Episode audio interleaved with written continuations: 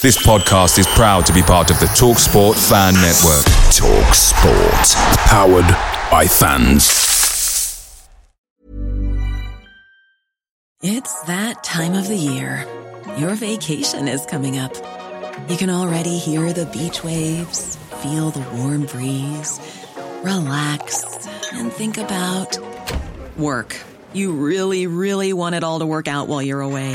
Monday.com gives you and the team that peace of mind. When all work is on one platform and everyone's in sync, things just flow wherever you are.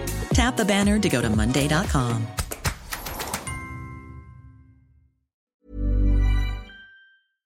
The TalkSport Fan Network is proudly supported by McDelivery, bringing you the food you love. McDelivery brings a top tier lineup of food right to your door. No matter the result, you'll always be winning with McDelivery. So, the only thing left to say is, you win? Order now on the McDonald's app, and you can also get rewards points delivered too, so that ordering today means some tasty rewards for tomorrow. Only via app at participating restaurants 18 plus. Rewards registration required. Points only on menu items. Delivery fee and terms apply. See mcdonalds.com.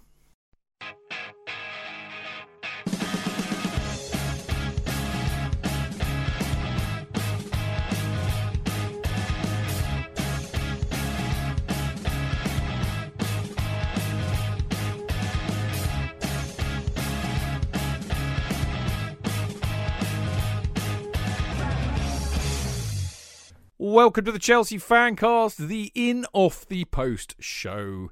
Uh, apparently, a show that is occasional, random, uh, if we have too many emails to read out on a Monday, but actually, for the last month or so, has pretty much been every damned week. Not, not that I, Stamford Chidge, am complaining about that one iota, because we love, we just love getting your emails and messages and reading them out and having a natter about them. Don't we, Mr. Jonathan Kydd? Yes, we do. We, We do, do. Mr. Chigerini. We do, we do, we do. Anyway, how are you, Petal? Are you all right? I'm good, thank you. Yes, I'm. Uh, I'm flourishing. Even one might say. One might say. I had a bit of a cough, but I've got over it now. So Good. Yes, you're looking well, which is good to see. Um, shall we? shall we? Shall we start? Should we just go straight into it, mate? I think we should. I Why think we not? should. Yeah, yeah, yeah. This is Don Tabia, but it's slightly confusing because at the end he says best Ron. Yeah. So um, I'm. Uh, what's what's it to be, Chid? Ron or Don? I think he's got an identity crisis. You reckon? I'll call him both. I'll just read it through as Don, and then at the end say Ron. Don right, as Ron. he- as he's done. To do Ron Ron. To Don Ron Ron. Don Ron Ron. Okay. Dearest Chidge and JK ranting. I like that. like it, as opposed to J.K. Rowling or Rowing even. Indeed, I was thinking I'll have to do um uh or would it be uh, Harry Harry Potter and the uh the bollock of fire. Well, no, Harry Potter and the Gob of Fire. The gob of fire, that's even better. That was much better. That was well done. Yes. Well done. You, you took my vision and took it as it should be further. That's what done. teamwork's all about, mate. You tee 'em up, I'll knock him out the park. Bollock of Fire was interesting, but Gob of Fire was perfect. Um, dearest Chidge and JK ranting. That was like returning home from a very long journey and doing something you haven't done in a good while. Relief, release, call it what you will. What a great feeling. A mini oasis. Ah, palm tree. What could it be? Some uh, what would I would like that in that situation? I'd like. I've I've been buying these these uh, Robinson um, Robinson uh, um, apple and mint things together. These which you add to to um, bubbly water. You know, like Pellegrino. What a lovely drink that is. I'm getting slightly worried about my enthusiasm for it. Probably all the sugar I'm going for. But anyway, um, that's what I'd like at my mini oasis. Anyway, I digress. Um, I'm not going to say anything about the team, owners, or manager up to this point because it's all been said ad nauseum. Yes, I agree. Possibly even further than ad nauseum, too much. What I will say was bloody fantastic to see some steel and fight back, a bit of the old Chelsea. We got ahead, we dug in, saw it out. Fantastic to see Potter grit his teeth and punch the air. Yeah, it's a bit of enthusiasm. No one could rob him of that huge smile at the end. I don't like that smile though. It, it's huge, but it looks a bit like a scarecrow. He's been David. under, it what? I say he's been under the He's been under the most enormous pressure. How much from circumstances and how much self inflicted we'll leave for another time. There were some excellent individual moments. Kai's balls of steel in slotting away that retake. It was, yeah, very, very cool. Kepa kept it at 2 0 with two crucial saves instead of 2 2, losing to Germans on penalties. That would have gutted us fans for months to come. His comeback story is an inspiration. The courage, hard work, and determination should, to drag him. I presume this is Kepa we're talking about, isn't it? To drag himself up from a seriously low point is fantastic. I'm full of admiration for the man. That's a very good point. Um, I think it's helped that Mendy has been seems to be permanently injured. Um, I realise this is hopefully just the beginning of something at best, and there is no way any sense of arriving. But I really hope this win and the nature of it, coming back from a deficit, will be a marker in the ground. We all hope that, but is it going to happen? Really, so pleased for the whole club. About time we had something to celebrate, other than breaking another transfer fee record. So for me, that just leaves two unanswered questions. What is the name of the band whose songs you use when coming back from a break? Mm. Well, what should we? What, should do you want to answer that one first? Answer that one first. Okay. Well, that's very easy to answer. Uh, the name of this band is um, the Beautiful Game, and the Beautiful Game. Uh, well, the, the, we know we know them very well. They're very, very, very good friends. Uh, Loza, who is the lead guitarist, and Jason, who is the singer, and the bassist is Pablo, who, of course, used to be on this show regularly, uh, certainly back in the days of uh, Putney Station. Uh, so they're all great chums. They, I mean, Pablo used to be on the show all the time. He was a regular, and Loza and Jason have been on several times. Um, so it's. I, I, I, owe a lot to Pablo because it was he who suggested to you that I should come on. was it, it? really? Yeah. So it's all his fault. I never knew yeah. that. Pablo, in fact, when I saw him at the uh, the Kop the other day, and I thanked him for that. Did I you said, really? I've never had the opportunity, Pablo, to say to you that it was it was down to you for saying I should come on to. Uh, I think I was already on. I think at at the station at Putney Station, but I think it was him who said I think you should be more. You know, you should come on more often. Mm. I think so, if I remember. Or perhaps I'm making it up. I don't know. I don't know. Anyway, well, no. Pablo is a very intelligent man, so I would I would probably agree that uh, it, it, was well. It may be the case. Now, when I told him this, he didn't say it wasn't me. He just said, "Oh, thank you very much." He said. Mm. Anyway, what do you do in the breaks? Oh no, hang on. I haven't answered the question completely. Oh, oh, so, okay, okay. so there we go. So that's who they are, and um, when I was looking for a you know a bit of music for our title music, I said to Loza, "Can we nick some of? Can, we nick one of your tracks? Because then I don't have to, you know, I can I can kind of manipulate the copyright laws." Um, and because I said, all I need is your permission. And he said, yeah, mate, that would be brilliant. We'd be really honoured, you know. And I said, all right, leave it to me and I'll go and find one I like that will work. And me being me, I went away and found one I liked, and I think it works perfectly for us. It's it's very it's a it's a good. I mean, I I mean, I should confess without blowing smoke completely up my derriere. Um, you know, I used to do this for a living. I used to make TV programs, and I would often have to choose the music that went to the went with the TV program. So I've kind of done it before, but it does work very well, don't you think, J.K.? Of course, Yeah. of course. I've always liked them. I've actually played with them, haven't I? I You was have. their I was their support band at um at a pub in Camden a few Yeah. years, and Right. they're, they're very good and very nice boys. Very nice boys, very good. Check them out. They're on Spotify. They've always got stuff on Spotify. So, and I know they've got. I think they've got a new album out at the moment. Actually, speaking of it, but there you go. I don't think they haven't done it yet. I think Haven't they? according to All my- right, right, right, right. One in the pipeline. I'm following up here. And what do you do in the breaks? A leak, a cuppa? I can personally, from a personal experience, both a leak and a cuppa. I don't wee in the glass, but in the cup. Um, a leak, a cuppa. Or is it like waiting at the side of the stage before coming back on for an encore? We could lie, couldn't we, Chidge? We said we just we're both poised, and you give us the then we a green light shows, and we're on. But no, it's not that. It's just I wander back and say, "Here I am," and Chidge says, "Shall we continue?" And we do. Indeed. Uh, how long? How long are they? Um, it varies. Varies with how long it takes to have a cup of tea or a wee. You know. So mm, I've never dialed into Mixlr. I'm strictly nighttime in my listening habits. Yeah, you've got the the doctored version. Mm. Anyway, love the show, the banter and the humour. Very much down the pub with your mates post match, with some BBC sound effects of clinking glasses and crowd noises. Only o- only speaking one at a time would give it away. Mm. Best. And here we have it, Ron. Yeah. So is it Ron or Don? I don't know. I'm confused. Mm. Don Ron. Don Ron, yeah. great email, mate. And I mean, what I should uh, there's a there's a coda to this because he, he, he emailed me um, upset that we hadn't read it out, and I and I pointed out to him, mate, we recorded the show at two thirty last Wednesday, and your email arrived at twenty past four. So that's why. And I said we would read it out. And guess what? He's first on the list today. There you go. Yeah, perfect. We are as good as our word. Uh, the next one's from a great friend of ours, Gabriel Ewan. G- Gabriel, I think I think Gabriel is Grizz on Discord. Correct me if I'm wrong, Gabriel. Um, but a lovely, lovely lad he is too. Now, dear Chidge and JK, after two victories, I hope this gives us a lift in the mood in the fancast. Uh oh, here we go. I hear, I hear some, I hear some slaps coming our way. As much as I agree with most of what you said, quite frankly, I'm getting tired of the justified complaints on our team's performance. Grizz and Potter's in net management. How can you be getting tired of them if they're justified? Grizz? Me lost. Uh, but with these performances, I can almost see a glimpse of the blue sky after the storm, or can't we all? We ground out a win against Leeds and we gutted our way to a win against Dortmund. If we're being honest, we didn't play exceptionally well in both games, but the first half of the Dortmund game might be the best football we've played under Potter, and it gave us a peek of what's to come. Perhaps things are starting to take shape. Gabriel, I, I think that that's the best performance I've seen this side play.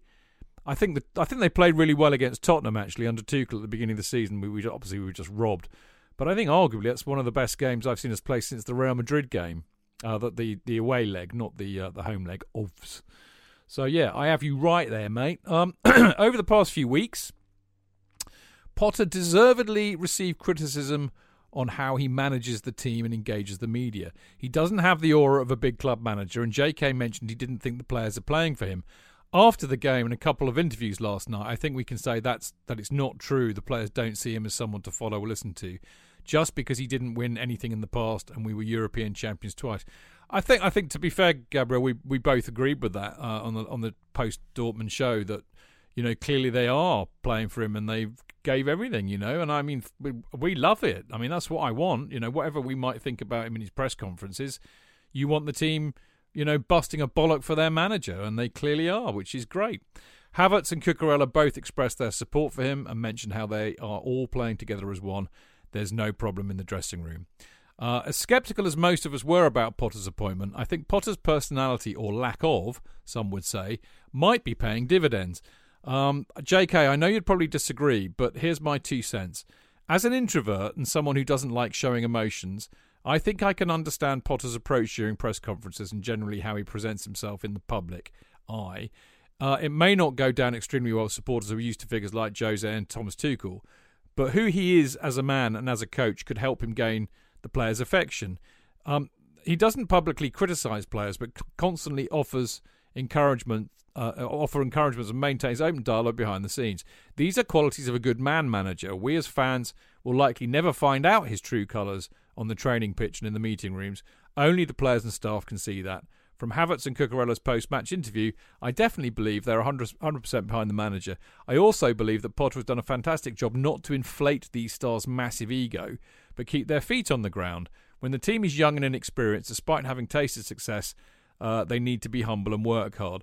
Potter deserves credit for that, and I think this could go a long way. Uh, on the other hand, I think Potter did great tactically since switching to a back three. This could be something to build on. As long as our boys g- gave their all and play like this for most of the season, I don't think we'll be relegated, and there could be more silver linings in this garbage of a season. Bloody hell, I'm starting to talk like Potter. he may he may not be what we want, and he's still yet to gain our trust. But in the meantime, he's earned himself some credit, and I'm happy for him. These two games gives me hope, and I think we should remain, dare I say, oh, I like this, Pottermistic, taking a leaf out of my book there, Gabriel, until the season ends. Up the fancast and up the Chelsea. Gabriel. I think, I mean, you know, uh, uh, there's always an issue, isn't there, when we get emails, and particularly if we have a bit of a delay doing an in off the post, that quite often we've caught up with them by the time we actually read them out. And I, I think we were we were much more positive on, on Friday's show about Potter in particular. I mean, I know you've got an issue with these pressers, JK, but I think even you were were saying much of what we said in here that they were playing for him that actually I think Adam was Adam was very interesting talking about you know he's an he's an ego light manager which actually goes down quite well with the players. Although I think we we also pointed out about you know some of their reactions that we got to hear after the Southampton match when it was all a bit you know praising them for being shit which they didn't expect. Look I've, I'll say it. I've said it once. I'll say it again. I've got nothing personally against Potter at all. I mean, you know, I'd like a manager with a bit of fire and brimstone and personality, but that's just me. You know, all I care about is is how we play and how we play on the pitch and how we how we you know and winning hopefully. And if he goes and wins us loads of trophies, I will be delighted for him. I, I think he's also, and this is quite unusual in football. I think he's actually a really decent bloke. He's a good bloke, and you know, there's an adage, isn't there, that says nice guys don't win anything. Well, it would be lovely to see this nice bloke win something at Chelsea. I think that would be lovely. So there you go. I've had, had my say, JK. Mean, you could come round to the idea that um, yes, you as um, he worked. Excuse me, getting a bit Fleming, Bob Fleming, as you say. um, that um, if it all gets back to an even keel, um, you then just accept the fact that it, he's that kind of manager, and all the press conferences are just garbage, uh, garbage of a season, garbage are just you don't actually pay much attention because he's not going to give you anything, and you accept that. Yeah. And we then just put that behind us. And and, and it, but it, it, I just, I just, the thing you say in the middle of this, um, Gabriel, about, um, um, I think Potter did great tactically since switching to a back three. Well, he's only gone to a back three because he's got Chilwell and James now fit because they're the two, two of the best wing backs in Europe. So it, it wasn't it, it wasn't. Yeah, but the, I don't mean I, I, don't mean I don't mean to butt in on you, but I mean we did talk about it on Monday, and I think we all pretty much agreed that actually the way he changed shape three times against no, Leicester was, was very good. good. No, but, no, but I'm not. I'm I'm trying to. I, I don't think. I agree with you, mate. If you've got Chilwell and James, you play three at the back. It's it's not. You know, it, it's no. I mean, you or I would do that. Absolutely, and the fact he's arrived at that isn't something we should. He should go. My goodness, he's a great manager for. You just go he's actually got this right now, and all the other players seem to play better in this system. And he's worked out, as we've said before, that having a very swift runner as Werner was up front and having Havertz playing behind gives it a completely different feeling for Havertz, who then looks the player that we've we I mean, always thought. You know what? We we didn't talk about this. I don't think. Well, what, this we certainly didn't say last week, and and you know, I mean, basically, mate, what he's done is he's gone back to what Tuchel did.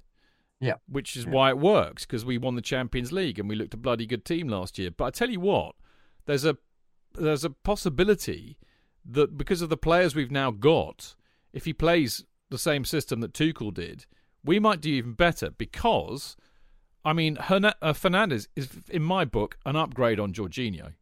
Yeah, without a doubt. So you've got Jorginho and Kovacic in the midfield. We've still got Kante to come, Mark you, oh, yeah. and you don't have Werner up front. Much as I loved Werner, I liked him. But you know, you might you in Mudryk or uh, in Felix or, or or even in Sterling, we might we might have a better option up front as well. So there's a possibility it might work better. Agree completely. I'm afraid I think Felix at the moment is playing the Mount job. Well, I, I agree with that. Although he's a different kind of player than Mount, and we need yeah, to but, but very different. Very different. Yeah, yeah. yeah, no, completely. He's not as he's not as as omnipresent as Mount at his best is. But, but... it's a 15 man game, as we were saying on on Monday. So, what is it? Uh, more 16 now, 16 yeah so yeah Indeed. Anyway, great email from Gabriel. He's a lovely bloke. He's on Discord. You should get on Discord more, and you'll get to know these people for how lovely they all are, mate. I must. I must. It's it's it's remiss of me. Indeed. Um, do you know what? I just just sort of something as well, because I know what a night owl you are. You know, you could do it. You know, whenever when we're all asleep, because the Yanks are all, all very much awake at that time of the day, and they're very chatty. I often get caught in chats on Discord at stupid o'clock in the morning here. Are they up that that that? I well, suppose it's normal, normal time for them. Yeah, middle it? of the day. So you can have some great chat chat with the Yanks that are on there about kind of like midnight, one o'clock in the morning.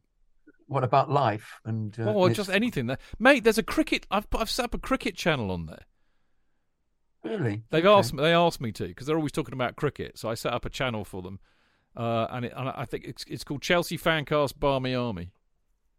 Do they understand cricket? Mate, there's Aussies in there. There's England England uh, fans in there, and there's a few Indian fans in there. It's proper talk. I tell you, the, uh, Steve, and he'll know who I'm talking about. Really knows his onions. Cricket will return in this show later on. I, I, I warn you now. Uh, anyway, uh, we've got a lovely email from the wonderfully named Brian Della Bernarda. Good morning to two absolute legends. Sta- it is Legends, not Bellends. Legends, yeah. Stamford. Bellends, wasn't it? No, no, With Bellends, yeah. Stamford Chidge and JK. I'm from Durham, NC, keeping it blue. I will finally head to London for the London Marathon. The marathon in April, or marathon as we call it, in April. We'll be running in Chelsea gear. wow. I love that. That is so good. As if that was ever a question. I've a tour set up for the bridge was wondering what the recommended pub would be in the area. I leave it to Chidge, the masterclass, for much appreciated input. I've attached a new logo if you're all in the market for one. I'm a graphic designer at your humble service. Anything is needed t shirts, logos, whatever's needed. Chidge, this could be him. Keep up the good work and up the Chels. Brian Della Bernarda, Instagram, Del Soul. Hey, I'll follow you. Del Soul. Lovely. Um, um, Brian, I love that idea of running running in your Chelsea gear. I hope you don't get much abuse. This may be the problem you get may get, unfortunately. Especially but... when he's running around the Isle of Dogs. Yes, yes. Be careful. He might be taken out by a hammer. Well, or Mill Millwall. Your Millwall boy. Millwall. Yeah, yeah. Lion. lion. Yeah. Um, Brian, brilliant email. Uh, thank you for yours. Just I might, I might well take you up on that. Actually, there might be a need for it soon. I, I can't reveal more at this stage, but there, we might be in need of a little tweak on our logo. I, I, did see your one; it's lovely, but I'm never, ever, ever, ever getting rid of the Guinness and celery because that is that is indefatigably Chelsea fancast. Period. And I love the background because it's a photograph taken by me from where I stand and uh, it's tinted blue, obviously for effect. But uh, the logo, in its sense, uh, not going to change. But I might need to tweak it, so I will email you. And also, thanks for joining up on Patreon. You're an absolute legend, sir. What can I possibly say apart from thank you? Right, this is a long one. This is a long one. There's a few long ones tonight, mate. They've been at it this lot this week. really. Right, Christopher Dean. Hi, Chidge, JK, and the gang long time listener, first time writer, and new Patreon member here. Well, thank you, Christopher. That's brilliant. Uh, I've been an avid listener to your show for over 10 years. Cool, blimey, mate. Well done. That's two thirds of the show show time you've been on air. It's pretty good. Uh, and absolutely love the banter, rants, and the insights you provide on your fancast. I didn't know we provided any insight, but I'll take it. Um, I never miss an episode, but have never really been compelled to write previously, partly uh, because a lot of your uh, contributors are so articulate. How could I ever compete?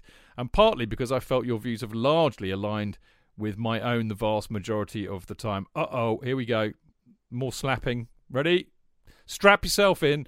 That was until about 25 seconds into your Leicester preview show when I found myself questioning JK's opening gambit, copied Benaud. But like he's he's transcribed this. This is this is you know 100% for effort here. Ready? Um, shall I read it in a JK voice? Maybe you should read it.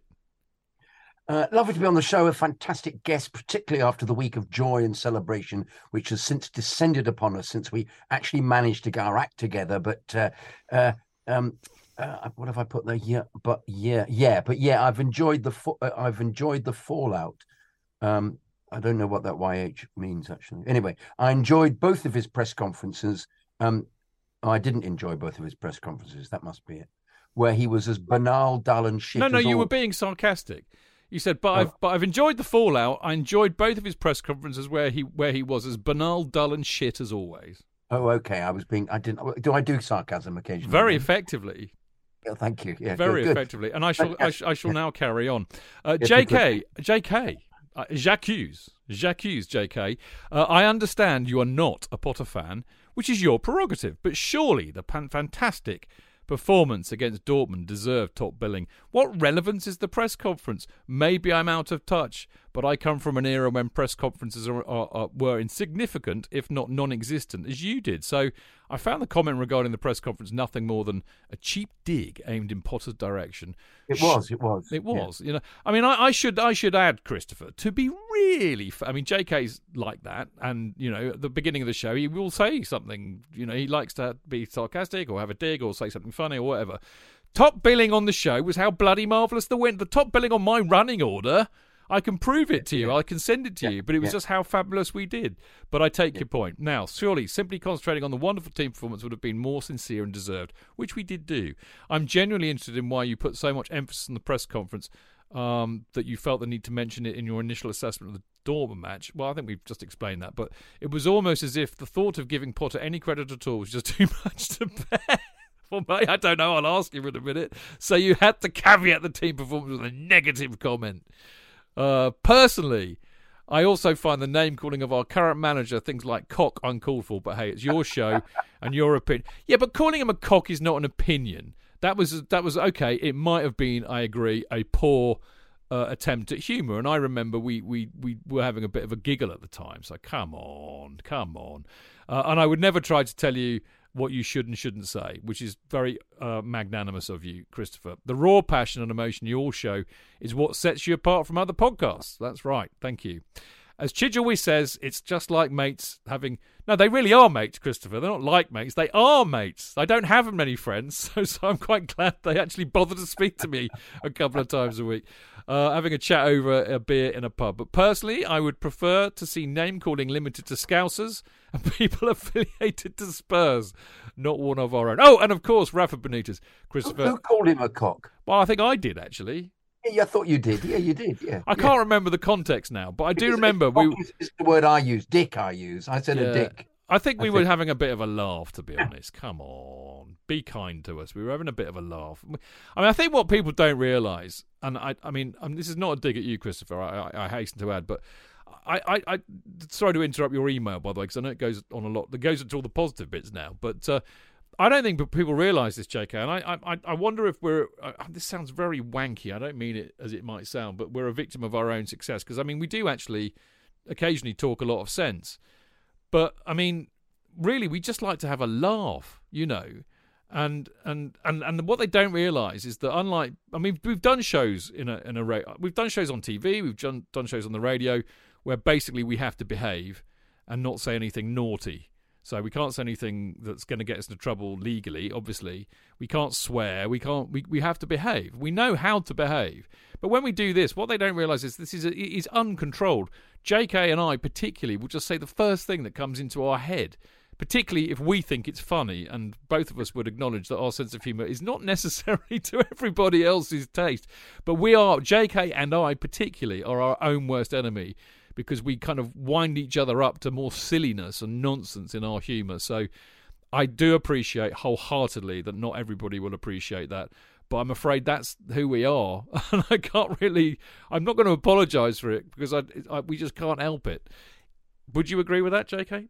completely. But also, I, also think the fact that that um, I'm coming in with a view of the manager that uh, um, is is I guess it's it's it's slightly extreme.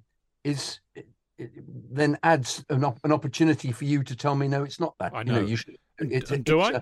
It, yeah, you do. Yeah. yeah, yeah. So it's it's it actually makes it more interesting from a point. I'm not doing it deliberately. I have to say we haven't worked it out from the beginning. I'm nope. not saying I know I'll have a go at Potter this show and you can come in and. Then, oh no, you won't. Oh yes, I will. Oh no, um, you won't. We don't do anything like that. But it it's it, the fact that that I can have a view that the others might not agree with. I, I personally think is uh, makes for decent radio really. Makes for decent makes for a decent show. If we're all agreeing about everything yeah. it'll be dull wouldn't it really I, I, agree. I mean look what one thing you get on on this show is is real people authenticity. Um nobody is told to say you know no there's no party line. It, as i said it's very spontaneous. It's the first thing that comes into our head really and and we don't always get it right and i'd be the first to acknowledge that and we don't um, and I, I i mean the other thing is i don't expect everybody to hang on every word we say, and I don't expect everybody to love everything that we say. You know, as as as everybody often says. In fact, you you yourself have said it, Chris. Is that it's like having mates chatting over a pub, and and it really is like that. So we'll we'll be horrible to each other occasionally. We'll talk absolute nonsense. We'll lose our shit with each other. It is it. That's what we do. That's what you do in a pub with your mates. it, it is that. Anyway, and I lo- I do love the fact that he invoked Scousers, Spurs, and Rafa Benitez. I'll tell you what, for Chris, just for you, I will now try and leave all of my ire and bile to Scousers, Spurs, and of course Rafa Benitez, JK. But can I just come in and say, yes, I was elated by our performance, but I then wanted our manager to be elated. I think and he this... was after the Dortmund game. I think. No, I don't. Uh, yeah, but still... he's, he's yeah, but see, this is the thing. This is what Chris is saying, and, and me too. you you need to you need to let go of these press conferences. He is going to be a robot. He has been trained. I'm telling you this. You've done. I know, I you know. you All have. right, well, uh, you've done media on- training, haven't you? you? I bet you've done courses in it for people. I haven't. Haven't Never you? ever. I'm amazed. You could have earned loads doing that. I have. I've run media training courses, and I'm telling you now, he is media trained to within an inch of his life. He is never going to say anything mildly, even a, scintilla of interesting in a press conference. He is going to sound dull as fucking ditchwater because that's what he's been trained to do. Yeah, but it it it doesn't fit in with my adventure in the world. I know it doesn't. I know it doesn't. know. I know know- it doesn't. But you got to let it go, man. Well, I will from now on, except when I might do a, a another comedy one coming up if we don't do very well. But it's I can't I can't make any of these things anymore if he does well because that would be Well, I hope Yeah. he does. No, I mean I like what you do, but I hope he does well. You know, you know. somebody so do I. I'm not I'm not um I'm not saying no. You must do badly because then I can write these comedy things. Ha ha ha. No, no. The team. Why don't do- you do one when we do really well, and you can still have a go, saying, "Graham, be more excited." Yeah, You've just yeah, what? You've just yeah. beaten Real Madrid in the final of the Champions Exactly, League. Exactly, exactly. Why aren't you more? Yeah, what's Come on, with- mate. Yeah, yeah. Come on. We're all madly happy. Look, I'm celebrating. Here's my champagne. Yeah, I could do that. Yeah, yeah, yeah. because that's a possibility for us. Right. Um, but yeah, but um, uh, no, okay, I won't. Um, uh, I I think it's a it's a good point, and I won't from now on talk about him at all in press conferences. Well, I just think it's a fool's errand because he ain't going to change, mate. No, exactly. I just said I no, won't. no, I, I I'm agreeing with you, mate. I'm agreeing with you, mate. I won't. I won't. All right, back to Christopher, which is, uh, as I said, it's a long email and it's already provoked quite a lot of uh, debate. I hope we haven't sounded too defensive, Christopher. I didn't really mean us to, but uh, anyway. Uh, talking of Tuchel, Chidge puts part. Um, oh no, I'm sorry, I've, I missed a paragraph out. Back to pressers. Now, I grant you, Tuchel's press conferences were far more humorous and entertaining, but there were times the football on the pitch was dire under him. Yes, I know there were ex- some some extenuating circumstances for that in part, which I'll come to in a minute. I know what I would prefer. Decent football and performances trump answers to pointless journalistic questions any day. Sorry, Liam and Adam, if you are on. Luckily for you, Chris, they're not. So maybe us as a fan base should be concentrating on what we see on the pitch, which seems to be looking up at last. Talking of Tuchel, Chidge puts part of Tuchel's demise on the following factors Chilwell and James being injured, tick. Lack of leaders in the team, tick. Many players from ver- I'm doing the ticks by the way, Christopher. Many players from various past different managers and systems, tick. Lack of striker, tick. Kante injured, tick. Uncertainty around club ownership and restructuring upheaval, tick. All of which I agree with to a point. But these issues in the main are still there, so we can afford Potter the same grace. I think a lot of them are, and that is true. Um, we found out why Tuchel really got fired the other day, and we can't sell you. We can't. We're not allowed to. So we're not. Uh, it seems to me the players we uh, the sorry, I'll read that again. It seems to me the players are really playing for Potter. In fact, they are saying as much. They are. In fact, they are. God, fucking hell! I'll try that again. Shall I? Take three. Uh, and this is no indictment on you, Christopher, because this is an incredibly well written email, so I'm sorry that I'm making a pig's ear of it. Uh, it seems to me the players are really playing for Potter. In fact, they are saying as much, and word from the journalists with inside info also bear this out.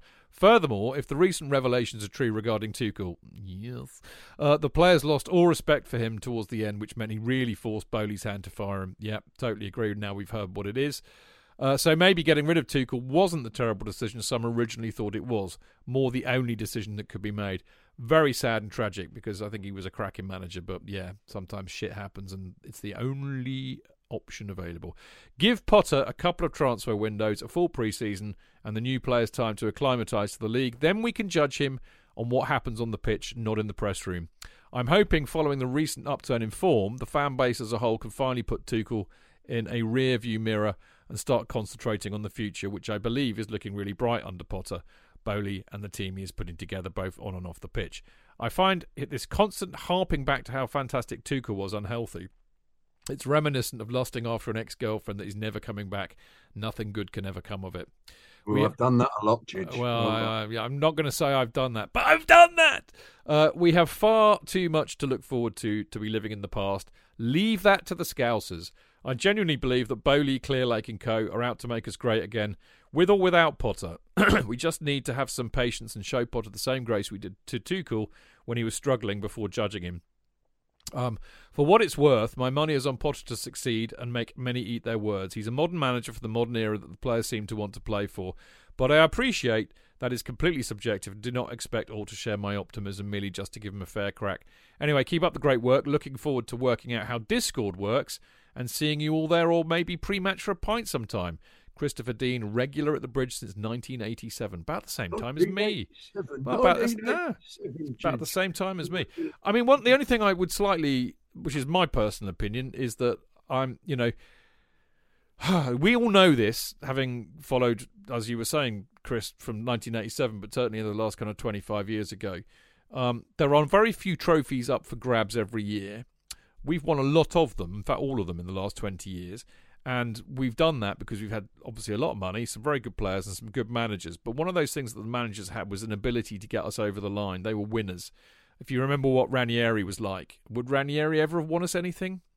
I don't. We don't know. We'll never know. Of course, it's a, almost a spurious argument, but I think we, you know, you you need a manager who can get you over the line. My only doubt about Potter is that he hasn't won anything, and I know that seems very unfair considering he's he's only managed clubs like Brighton and now he's got Chelsea where he should have a better chance.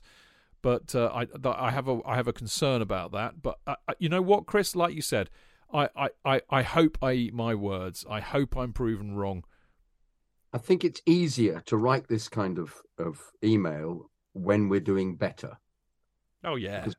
Because now he's saying all these things about Potter that lots of people have put forward before he was doing well, and we were all well, going. For, for, all we know, Chris felt that before as well. We don't know because he didn't write in. But... No, no, I, yeah, but that's the case. Even he did think that way before. There was no basis for any success for Potter. This is why the smallest thing then becomes um, uh, something you can you but, can. But this this is exactly the problem, isn't it? You know, there, there you know there is no there is not a, a, a there's no evidence base for Potter because he hasn't managed uh, you know Bayern Munich or Inter Milan or whatever. He's not won uh, anything at all of substance. I mean, I know he won in, in, in, Sweden and he beat Arsenal in a Europa Cup match or something, but you know he's not yeah. won a league, he's not won a cup, he's not won the Champions League. There's no evidence base. So, you know, when it goes tits up like it did over the winter, people are going to go, well, look at that. You know, what do you expect?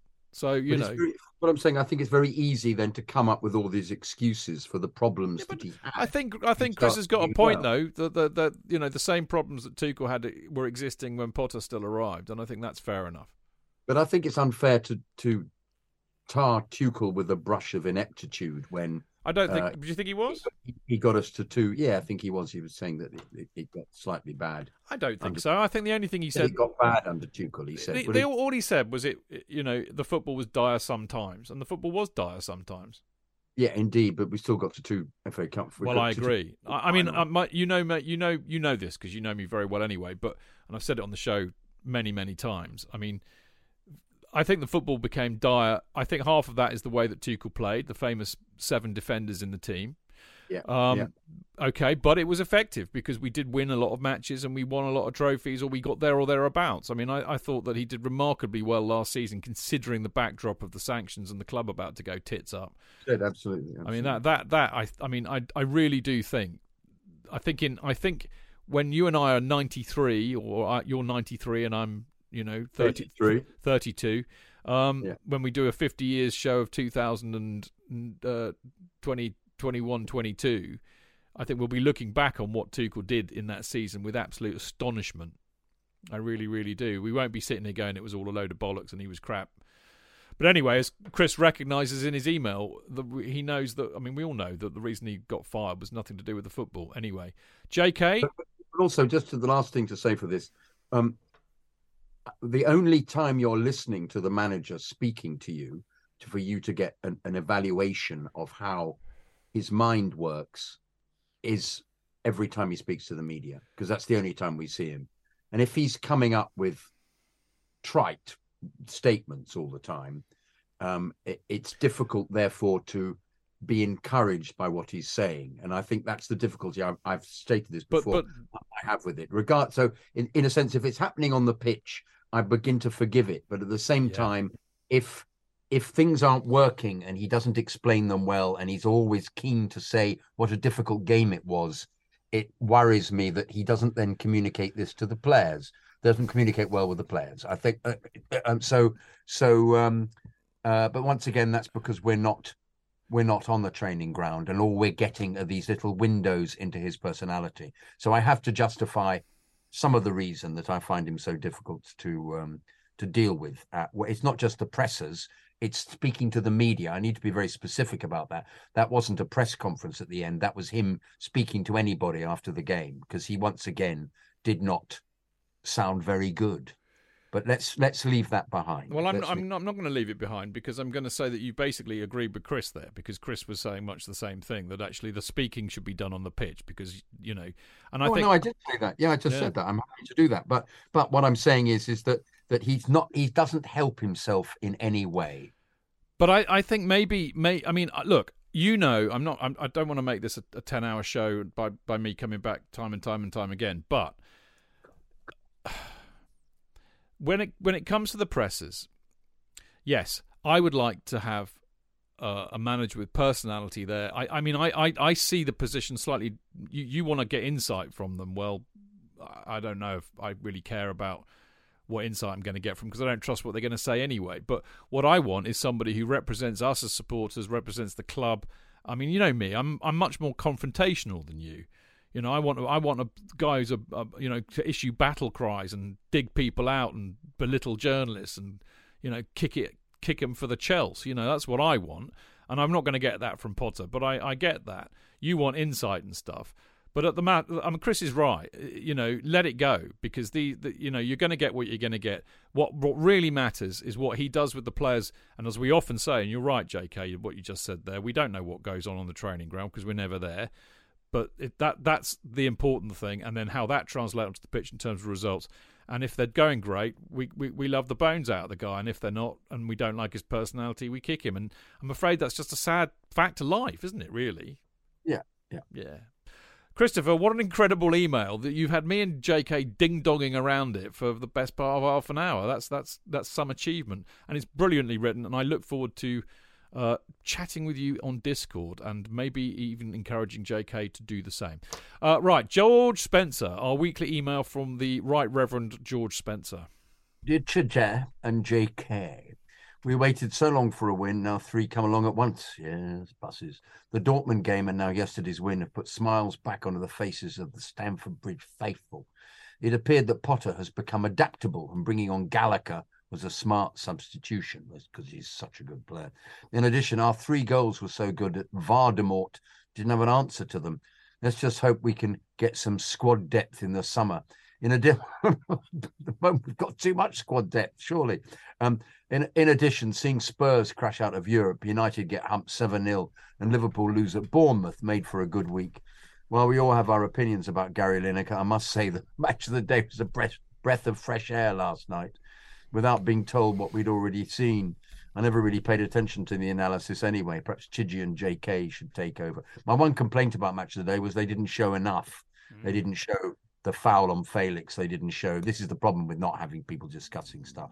You don't see all of the the clips were too little because they reduced it, and you didn't see Mudryk's goal, which was a shame because his celebration was fantastic, even though it was then VAR'd out for offside. Anyway, however, things were somewhat worse on the non-league side. While all the Aldershot Town exited the FA Trophy, meaning it'll be the neutral section for me again at Wembley, this time without any Wrexham fans, thank goodness. Winchester City went down hmm. 1 0 at home to Weston-super-Mare, not helped by five penalty appeals turned down by another summa cum laude graduate from the Tom Henning Øvrebø School of Refereeing. It's an away match at Chesham United next time, one that involves a lot of buses, thanks to the bloody train strike. Until next time, happy chilch, good old George.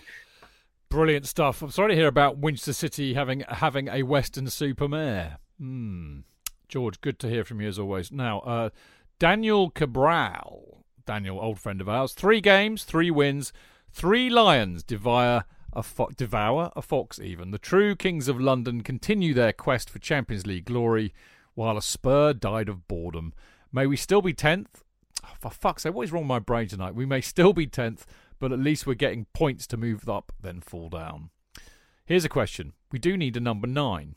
Our signings so far have been everything else. So, does Potter think Lukaku may have a future, or do the owners want him off the wages before signing a striker? Chidge and JK, simply the best. Daniel. Simply the best. Um, Better than all the rest. I think that Potter doesn't want Lukaku anywhere near here, from what I understand. So they've got to find some way of getting him off the wages. And he's playing dreadfully and isn't fit, apparently. It'd be So- a disaster if he came back. I, it really would, mate. I'd rather have you or me up front as a number nine. But they'll they'll be doing all the the stats gurus will be doing all their work on him and realizing that he doesn't he doesn't run enough. Yeah. So it's not going to happen. No, no, no. No, no. I think the fear is that we may have to have him back just because uh, Inter don't want him, and then it's a question of getting him off the books. But he he won't be making it. Well, you know, if he's on books, perhaps he might make an appearance in a in a League Cup game or something next season. Who knows? Anyway, um, uh, thank you, Daniel. Always always interesting. Um, should we go on? This is Stephen Osborne, dear Chidge and J.K. This one's about the quality of refereeing in European competition. Yes, Stephen, yes, especially when compared to the Premier League. Also discusses the absurd media reaction to Chelsea being lucky by benefiting from decisions which are completely lacking in controversy. It's also a high five to Kepa. First, I want to acknowledge the wonderful letter from Tate, my son, two weeks ago. Yes, Tate, yeah, lovely. Tate wrote eloquently compared to his writing un- um, compared to his writing unfavorably to my efforts sparked a lengthy studio discussion post letter. For me, the amount of time spent nattering on by you both after a letter's been read is a key indicator the letter's quality. Well, yeah, it's not necessarily true. It's occasionally because one of us wants a cup of tea or one of us wants to go to the loo. There is that, you know, or even Chidge just wants to end it. You know, I'm afraid it, it, that's that's the truth, Stephen. So occasionally, but like the last one, it was in the middle. It was beautifully set, you know. So we had a nice chatter, and it brought up some excellent points. But there are times when, you know, I'm I'm thinking, oh, I think I, you know, I really would like a, a cup of tea and a bit, bit of a sandwich. Um, but um, so it's it's. I'm afraid that you know our our desire for um for for coziness intervenes from time to time. Anyway, after all, the reason we tune into and off the post is not only to hear the views of fellow fancasters, but also to hear your post letter ramblings. Yes, I agree. Yeah, thank you, ramblings. Except for when Chidge evokes his nakedness and talks about his gonads, and JK requests permission to wee. Okay, even for that. Yeah, yeah. Um, uh, Tate is one of my four kids. Now some pressure on the other three and my wife to pick up their pens and write to the fancast too. This week I listened key- keenly to the In Off the Post episode. While a great show as ever, there was an Osborne-sized hole in the post bag, which I am fitting this week. You are with a lot of words here, a lot of words, Stephen. Um, right, um, here we are. Um, yes, yes. Now onto the officiating, especially the Dortmund game. What I saw, the referee only made and stuck with one controversial decision all all night. That was Emre Can's shove in the back on Havertz in the ninth minute, which clearly unbalanced Silky, made him miss the target before falling over.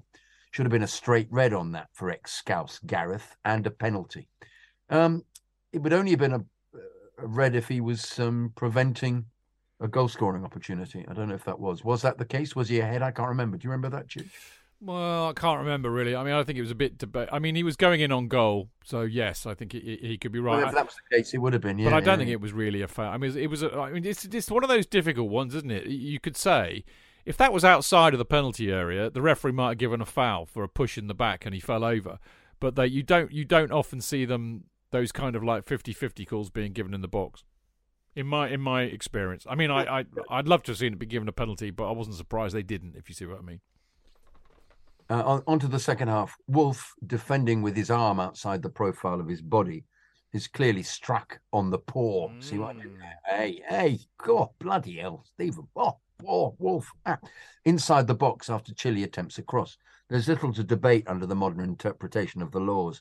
Clear handball, unfortunate for Wolf, but handball nonetheless. And always worse in slow motion, of course. Next, the encroachment. The Dortmund defender Ozcan cleared the ball when illegally in the box by a good two yards. At the time, Silky took his penalty. What is there to debate? Nothing at all. Absolutely. If a Chelsea player, say Chilly, having encroached on the follow up, had followed up and scored off Havertz's miss, that would have rightly been disallowed. No one would suggest Chilly was unlucky. So why was the referee's decision to allow Oz, what's his name? Ozcals. Is his name? I can't remember. Encroachment. Oh, yeah, Ozcam. Encro- encroachment and it, that's right, Ozcams. Um, encroachment, interference, even discussed as being controversial. Absolutely agree, Stephen. It was bollocks that they ever did that. In fact, most of them didn't understand the law. That's why. Even in the the Guardian, the guy, um, the, um, the Jacob Steinberg, had said um, uh, it was it was disallowed because four Chelsea players had run into the penalty area. No, it's because it was there were, I think, three three Dortmund players and a Chelsea player and this bloke Ozcan in the middle. The other three came in from the side, and they all leapt in because um, Havertz did that stop, that halt, which I have to say, I don't. I was under the impression you weren't allowed to do that halt, but uh, um, I need to look at the law again. I thought you had to have a smooth run up, but anyway, um, clearly not because the referee allowed it. Um, exactly how far into the penalty area would Ozcan have needed to be for the decision to be uncontroversial? If not two yards, what about three or four? Would he have needed to be level with Silky, standing in the But- six yard? But box? J.K., it was it was wasn't it wasn't disallowed or taken again for encroachment. It was taken because Ozcan cleared he it. played it because he played it Yeah. absolutely. Uh, the encroacher played it. That was the thing exactly. Therefore, he stopped. It, it- that's the law. It's actually I can't remember what the wording of the law is, but that is actually written in the laws. So well done the officials on Tuesday. Apart from the Havertz shove, the assistant referees got both Sterling offsides right in the moment. These were confirmed by video replay. They're both really tight too. VAR correctly spotted the penalty, and the referee used the evidence appropriately to correct his on-field error. And VAR correctly spotted on the first penalty take the clear encroachment that denied a Chelsea player reaching the rebound. Proper use of VAR. In the Premier League, I doubt we'd have got the penalty or the retake. It's true. Yes.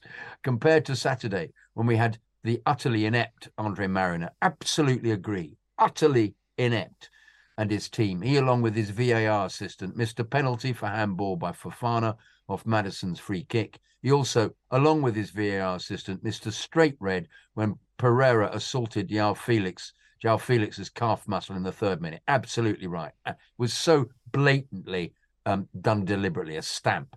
And he, along with his VAR assistant, ignored Daniel Amartey's karate-like aggression on Silky's ribcage. Another straight red.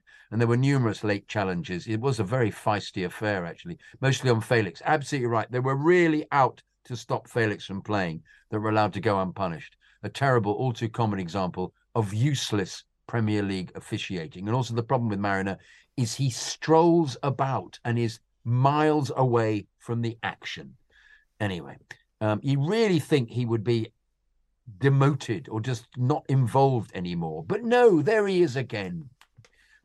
Just it's almost as if he's out for you know you can imagine him having a cup of tea with him can't you when he's strolling about anyway next back to the champions league to the reaction of the media lucky chelsea chelsea made the most of their luck lucky havertz lucky potter lucky sterling for fuck's sake why is it lucky to smash a ball home from 10 yards after a bad first shot how were these incidents lucky? It must admit, I didn't appreciate that was lucky. I agree with you. It was just, it was hopeless and then excellent. I'd say we were unlucky in the first leg when we hit the woodwork and failed to score, despite playing on balance better than Dortmund. I'd say we're unlucky in the second game at home, where despite dominating again, we only won by the single goal over the two legs. We were very good in the home match. You would have been hugely unlucky not to progress to the last eight. So why were we lucky? Our expected goals at the bridge was 1.9. So why was scoring two goals lucky? In the first leg, our expected goals was also 1.9 to Dortmund's 1.2. Again, unlucky. If it had been a team from you know where, the victory would have been declared to have been inevitable, backed by a passionate home crowd, inspired by their manager, and a reflection of the never say die attitude of their players. Let's see how they get on at Madrid this week.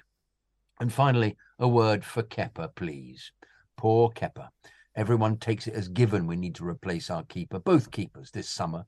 I'm not sure. I've been really impressed with Kepper this season. He's made some outstanding saves. His distribution has been excellent, and his communication skills with his ever changing back three, four, or five seems to have been solid. His footwork has been tidy. He's played effect- effectively from a high starting position, often sweeping up a through ball played past our back line. Of course, he's missed a cross here or there, failed to make a save on every opportunity, especially at fault for the Man City goal. But watch any keeper over 26 games, and there'd be a goal here or there that could have been prevented. He's got 11 clean sheets from his 26 games, has only conceded 22 goals. His save percentage is 80%. They're good stats and among the best in the league. Only Nick Pope is conceding fewer goals per um, 90 this season, and he has a settled defence in front of him. Kepa's post shot expected goals minus actual goals conceded per 90. I'd love to see Chidge's face when this measure is read out. Yes, Chidge, Chidge has slumped into his chair. Is the second best in the league. Only Alisson's is better. His same save from Reus's free kick on Tuesday was massive. Yeah, it was. It was great. I question the need to replace him. He's showing great character, has even been our on field captain. So big up to Kepa from me. Give him some love. That's my lot for now. Here's another, hoping another Osborne can step up next week. Tate, Reed, Prem, cheers and up the Chelsea. Stephen.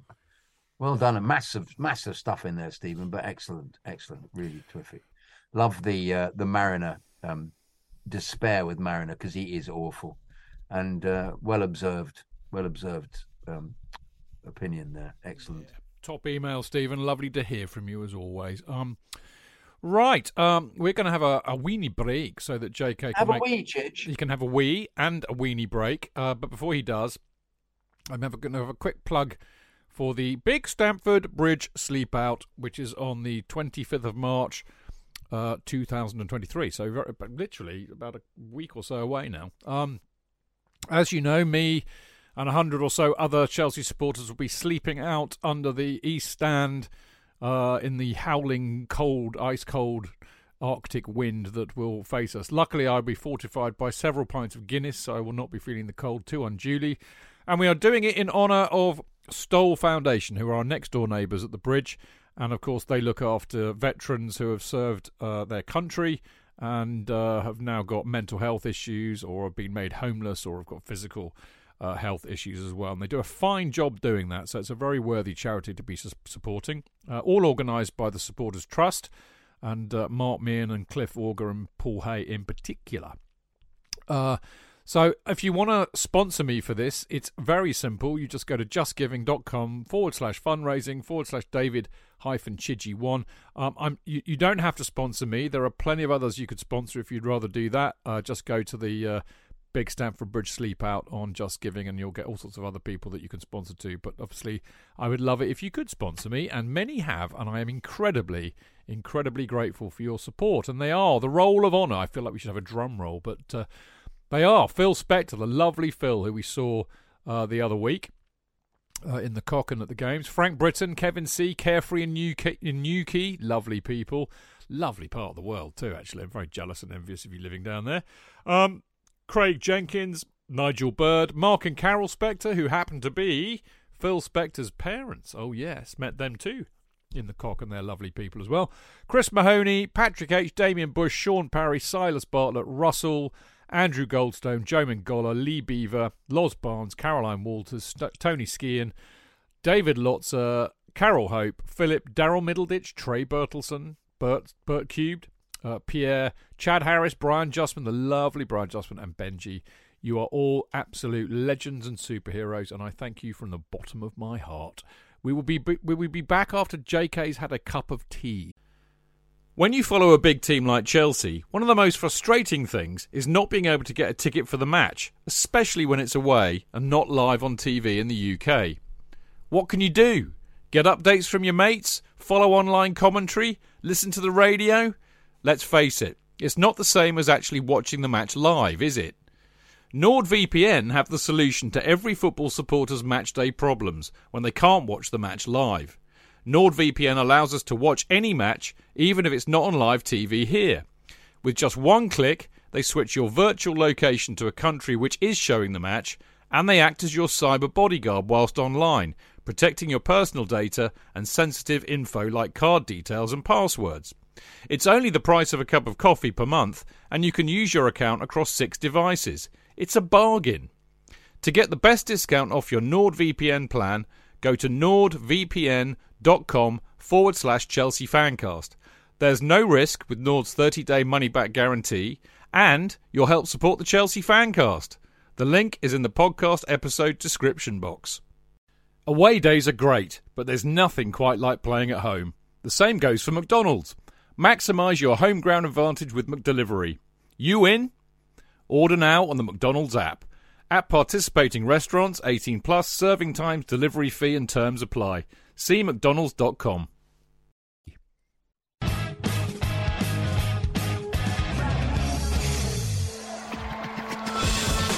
Real fans, real opinions. I'm Jason Cundy, and you're listening to the Chelsea Football Fancast. Proper Chelsea. Footballfancast.com.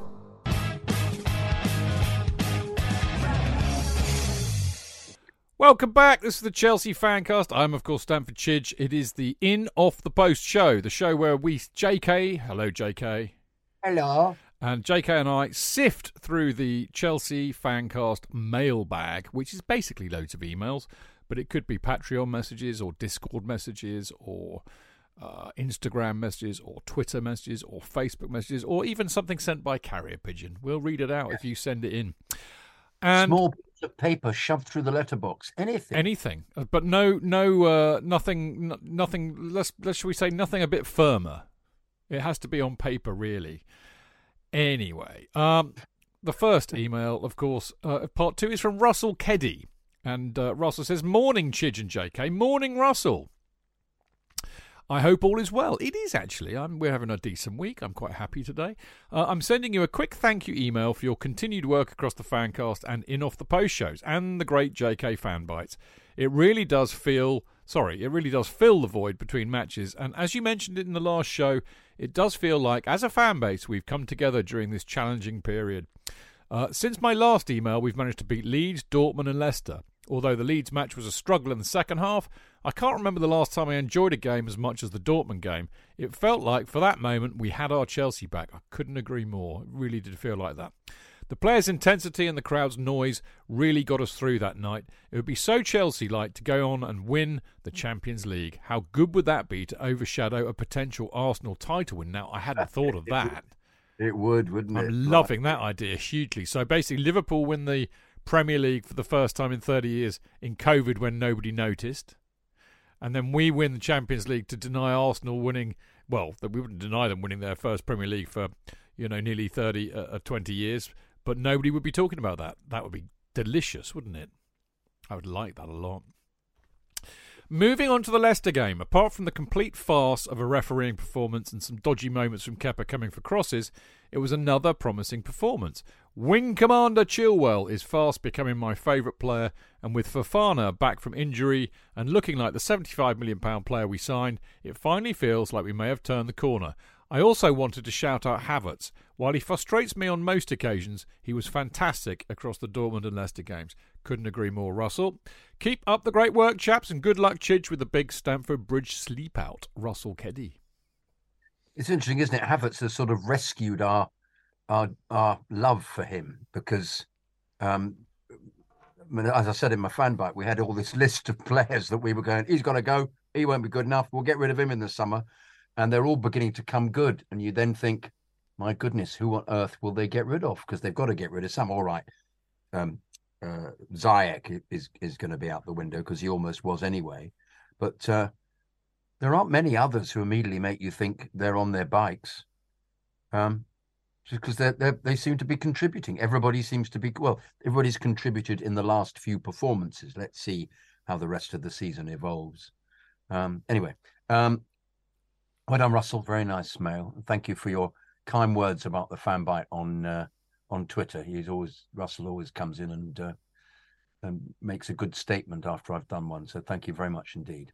Um, this is number nine. It's from Andrew Douglas. Dear Chidge and Your JK. old mate, mate.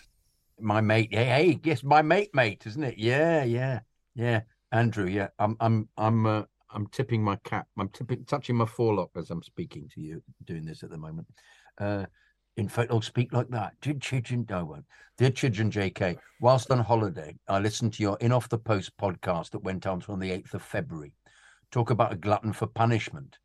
In this podcast, um, other listeners reacted to my, listener. another another listener reacted to my original email. To be honest, I think I got off quite lightly, and the views, obviously in support of JK, weren't too negative against me. Well, they're, they're Anyway. a nice they're a nice bunch who listen to this show, Andrew. I think that's that's that's to be fair, isn't it? Anyway, I'm glad I sent my second email apologising to JK before this went out. That was very lovely of you, Andrew. Thank you. Not because I feared a backlash, because I was gen- genuinely felt bad. In that second email, I briefly mentioned I went to Chelsea home and away from early 74 till the early 90s. I appreciate most emails are about Potter and the current team, but I thought I'd share some of my experiences of going to Chelsea when we were sometimes good, but a lot of the time we were shit. Yes, yes. I, I know, I remember the era well. Hopefully, you'll indulge me. And for some of the old boys, my stories might bring back happy memories. And for our newer supporters, it might be somewhat enlightening. As you can imagine, over this period, I attended lots of games, both home and away, some good, some bad, but always happy memories. Over the years, I've attended some of the games that have been quite iconic in our history. I was, I was at Bolton. Oh, congratulations, Andrew. When Clive Walker scored to keep us in the old second division. If I close my eyes, I can still see Clive scoring that goal even now. I was at the two cup games against Liverpool when we beat them 2 0 and 4 0, 4 2 against all odds. Happy days. Not so happy. I was at Rotherham when we lost 6 0. You've been at very, very iconic places and games. Blimey. I was also at Highbury for the first game of the season in 85 after we'd won promotion. When I swear half the ground was Chelsea and Kerry scored a wonder goal. I travelled up to Ayresome Park, December 78. What was so special about this game? We were struggling, but Peter Osgood had re signed for us. We took the lead. It was a classic Peter Osgood headed goal. How we celebrated. This is it. We're on our way back. The king is back. We lost 7 2. Chidge, I think a couple of episodes ago you mentioned the game at White Hart Lane in 75. This was a relegation six pointer. We actually played quite well that day. On another day, we could have won. I know you said about Bay City roller fans on the pitch. Trust me, these were very violent roller fans. They were. During the game, I actually ended up on three sides of the ground being chased onto the pitch each time. How many Chelsea boys got locked out that day? At the end of the game, my mate said to me, Look happy. I walked back to Seven Sisters with a fixed grin on my face, even though I knew relegation was inevitable, self preservation. I think actually I've done exactly the same thing at uh, some Chelsea away games. I've uh, hidden my colours and uh, I'd foolishly gone in them and uh, and just looked, yeah, absolutely looked as if, oh, great, lovely win. Uh, I've also been to Millwall a few times. I could write a whole email about those trips. The one against them that sticks in my mind was 1977. When I got out at New Cross Gate, it was like World War Three. We lost 3 0. I remember the headline in News of the World the next day Den of Violence. If I'm honest, I was happy to get back to the safety of West London after that game. Hopefully, this mail isn't too long. I have three trips that stick out, which I think were quite eventful. Hopefully, you'll find vaguely amusing. First one is Wolves 1, Chelsea 1, May 77. End of season game. Wolves top, we were second. During this period, Chelsea fans were meant to be banned from all away games. We still travelled. My friend Tony and myself travelled up on the Friday, stayed with my cousin who lived in Wolverhampton. Friday night was relatively uneventful. On Saturday, we went to the game, got in with thousands of other Chelsea fans. The game ended one each. Everyone was happy. They went up as champions. We were promoted. The end of the game, we got on the pitch to celebrate. On the pitch, this guy said to me, Mate, grab hold of this. It was a banner which read, Dennis Howell, you can't ban Chelsea fans. I remember that banner well. And you were holding it. My blimey. There's a picture Andrew- of that. Andrew was holding the banner. Yeah, there's a there's picture. a famous picture of that. I wonder if that. I wonder if that's Andrew in it. Yeah, yeah, it'd be great. Tell us, Andrew. Yeah. We spent, we spent Saturday night at Wolverhampton. On Sunday, we meant to travel to Coventry, where a f- friend Norman was driving us back to Swindon. When we arrived in Coventry, we went to tea at Norman's house. His dad was digging out Chelsea fans. I was trying to placate him, explaining there was no trouble. On the other side of the room, Tony, who was reading the local paper, was trying to attract my attention. He passed the paper over and said, Look on the back page. Ah, here we are. On the back page was a picture of me holding the banner. There we, go. are. What do we say? Never mentioned it to Norman. I wish I'd kept a copy. But I think you can get hold of that anywhere. I think that's still on. Um, that's that's on the internet. Mm. That picture. I've seen that picture recently. Charlton away. Can't tell you the date. Possibly late seventies or the score because all a bit of a haze. Prior to this fixture, I'd been in an accident. Was on some tablets. When prescribed, I was told by my GP, "Do not drink alcohol with these pills, young man." I met some mates at the hole in the wall at Waterloo. They were all drinking beer, and I was on the soft drinks. At some stage, I thought, I'll blow this, I'll have a few pints of Guinness. Good for you. What could possibly Yeah. go wrong? Guinness doesn't count, Andrew. Quite right. Exactly. Guinness is good for you. Yeah, yeah, yeah. It's medicinal, in fact. Yeah. At the ground, I lost my mates. Not sure of the score. I think we lost. Uh, oh, uh, yeah. Um, anyway, after the game, I came across a punch up. Again, not sure Oh, if it you, was in. missed, you missed. No, no, sorry, me, my fault. Yeah, no, I haven't missed a. Yeah, yeah, yeah, yeah. It sounds as if I have actually, but I haven't anyway. Um, anyway, again, not sure if it inside or outside the ground. Although I remember like a waste ground, so maybe outside. Yeah, possibly yes. By this time, the combination of the alcohol and tablets had really kicked in. The fight was going on in slow motion. I was very mellow. California dreaming, the summer of love type of mood. Instead of walking past, I said, Hey, guys, why are you fighting? We're all Chelsea fans. And one of the participants disengaged and said, said, uh, Are you a Chelsea fan? I said, uh, Actually, no, it'd be more like that. You're a Chelsea fan? I said, Yeah. I don't think I don't think I said no, yeah, no, man. a Chelsea fan saying, "Are you a Chelsea fan?" Oh, it is. Okay, it's not. It's not. I, I was preempting and thinking it might have been a Wolves fan. Anyway, I don't think I said yeah, man, but I might have well done. It was the very mellow mood. Anyway, on my reply, hit me with one right hand straight on the conch, knocked me out cold.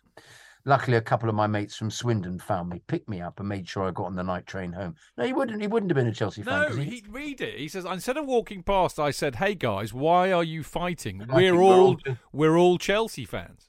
yeah, but he he didn't know that though. No, he did. That's why he said, "Why are you fighting? We're all Chelsea fans." One of the participants disengaged and said, "Are you a Chelsea fan?" It, he, he got conked by. a I think he got conked by a Chelsea fan. Yeah, but he could have been because he was so mellow, California dreaming, summer of love type of mood. mood. He's seeing a fight and gone and hey, hey man, why are you all fighting? We're all Chelsea fans, and it could have been Wolves v Chelsea. Yeah. And this bloke then says, uh, you know, are you a Chelsea? Are you a Are Chelsea you, are you a Chelsea fan? Oh, yeah, I'm a Chelsea fan. And he says, uh, and, I, and he, I said, yeah. So he conks him Yeah. because he's a Wolves fan. He could I be think, that. I think we, we need clarification, Andrew. We do, yeah, Andrew, you need to give us clarification. Um, um, luckily, a couple of my mates from Swindon found me, picked me up, made sure I got on the right train home. Ah, finally, need to tell you about a trip to City in November 77. You'll find this story hard to believe, but I promise it's all true. This was the period when Chelsea fans were banned. At the time I was at college in Swindon, wrote to Man City claiming to be a fan from Swindon. I asked for four tickets and I got them. Blimey. Did you pay for them? Uh, I recently joined Mickey Greenaway's um, Chelsea Away Travellers Club, his cat, and the four of us travelled up on Mickey's coaches. It was quite an eventful day. At the time, Spurs were in the second division. They were playing Bolton. Every time we stopped, we bumped into two or three Spurs coaches. I have to say, it all got a bit lively. When we got to Maine Road, Mickey Greenaway gave a speech telling us to keep quiet, mingle, and we'd mingle in, and we probably uh, and we'd probably get. Oh, it doesn't say get. Probably get full stop. Get away Uh. Get away with it. Get on okay. Soon as the coach doors opened, everyone piled out singing Chelsea. The police rounded us up, I'm, sorry, I'm sorry, JK. That is so Chelsea, isn't it? Greenaway Yeah. stands up, gives a speech saying, "All be quiet," and they'll Yeah. the coach going, "Chelsea, Chelsea, Chelsea, Chelsea, Chelsea.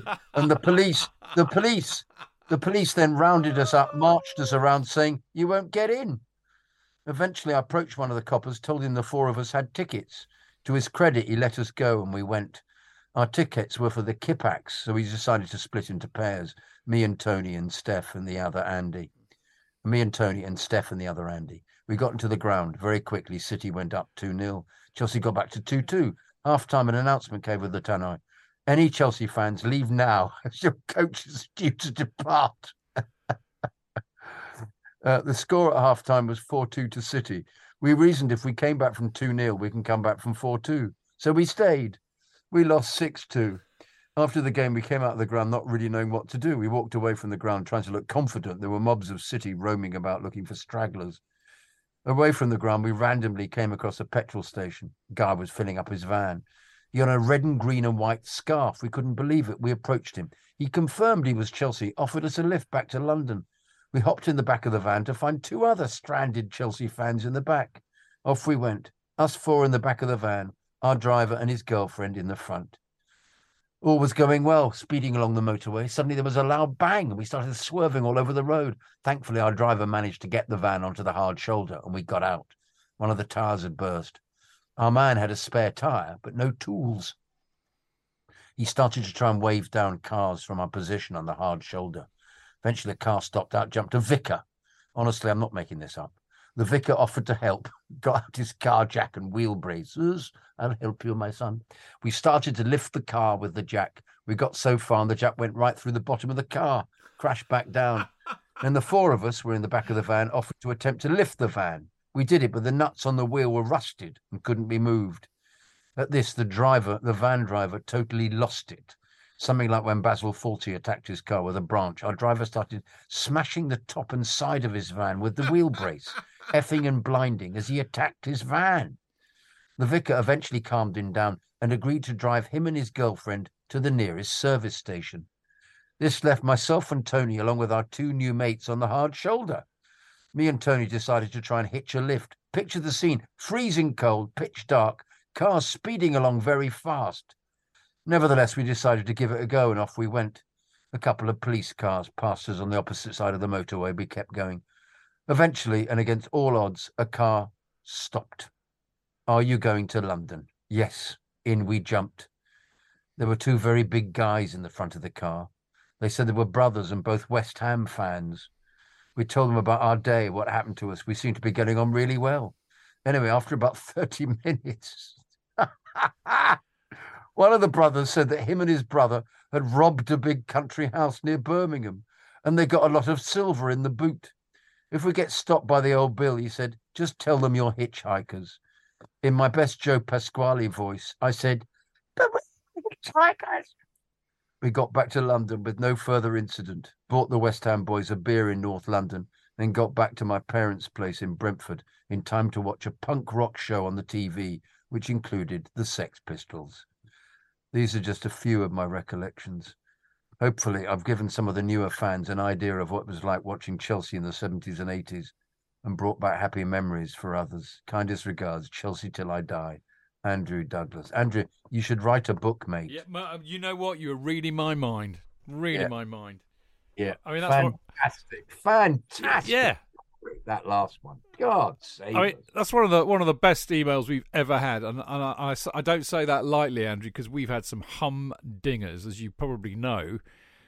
But that, uh, do you know what that reminded me of? I don't know if you've ever read this. Um, oh God, I need to find the fecking book. I've got so many Chelsea books, J.K. I can never ever find the one that I want.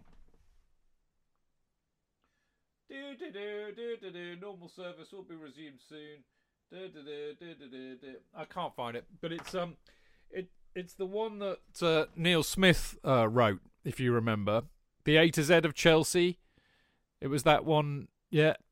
And and actually, Andrew, you remind me of, of how Neil, who's a great mate of mine, Smithy, how he writes, and uh, like you and J.K., he was going regularly uh, in that era, and also had the same calamitous travels away, and all, I mean, you know, like getting stuffed, you know, like you mentioned, six two at City, six 0 at Rotherham, all those kind of things, and uh, and then ridiculous things happening on the way there and back, and it reminded me of that.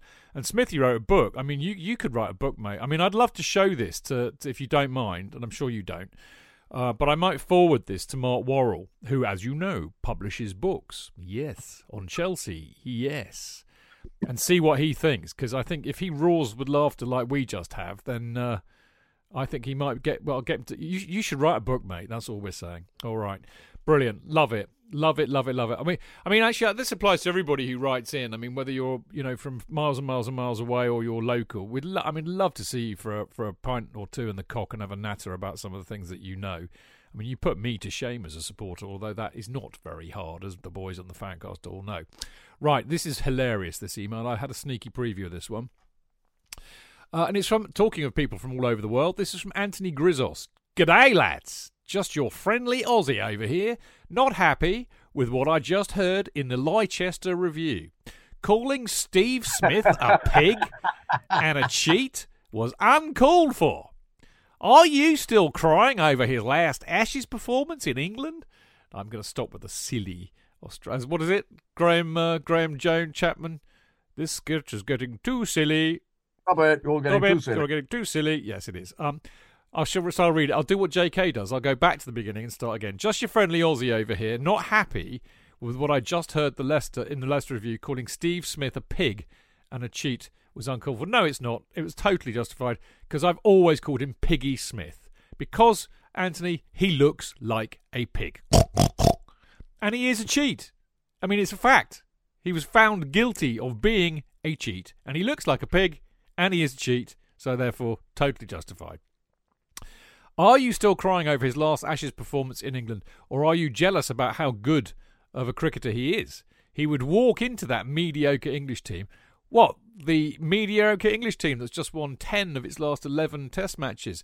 What? That English mediocre English team that just beat New Zealand. Well, we, we should have really beaten New Zealand 2 0, and they were the world champions last time I looked. Uh, what the English cricket team that's mediocre that beat India? Uh, oh, when we did beat New Zealand at home, of course. Yeah, bring it on, mate. Fucking bring it on this summer because I've got tickets to at least three of the Ashes Test matches, and I know a lot of you Aussie- Aussies, all bedecked in your silly gold and green gear, all looking the same, are going to get your asses kicked, and I cannot wait. Um, anyway, I, I couldn't understand why he was made captain after uh, Cummins went home. Why did they allow him to be made captain? because they don't care. I mean, look, is Steve Smith a good cricketer?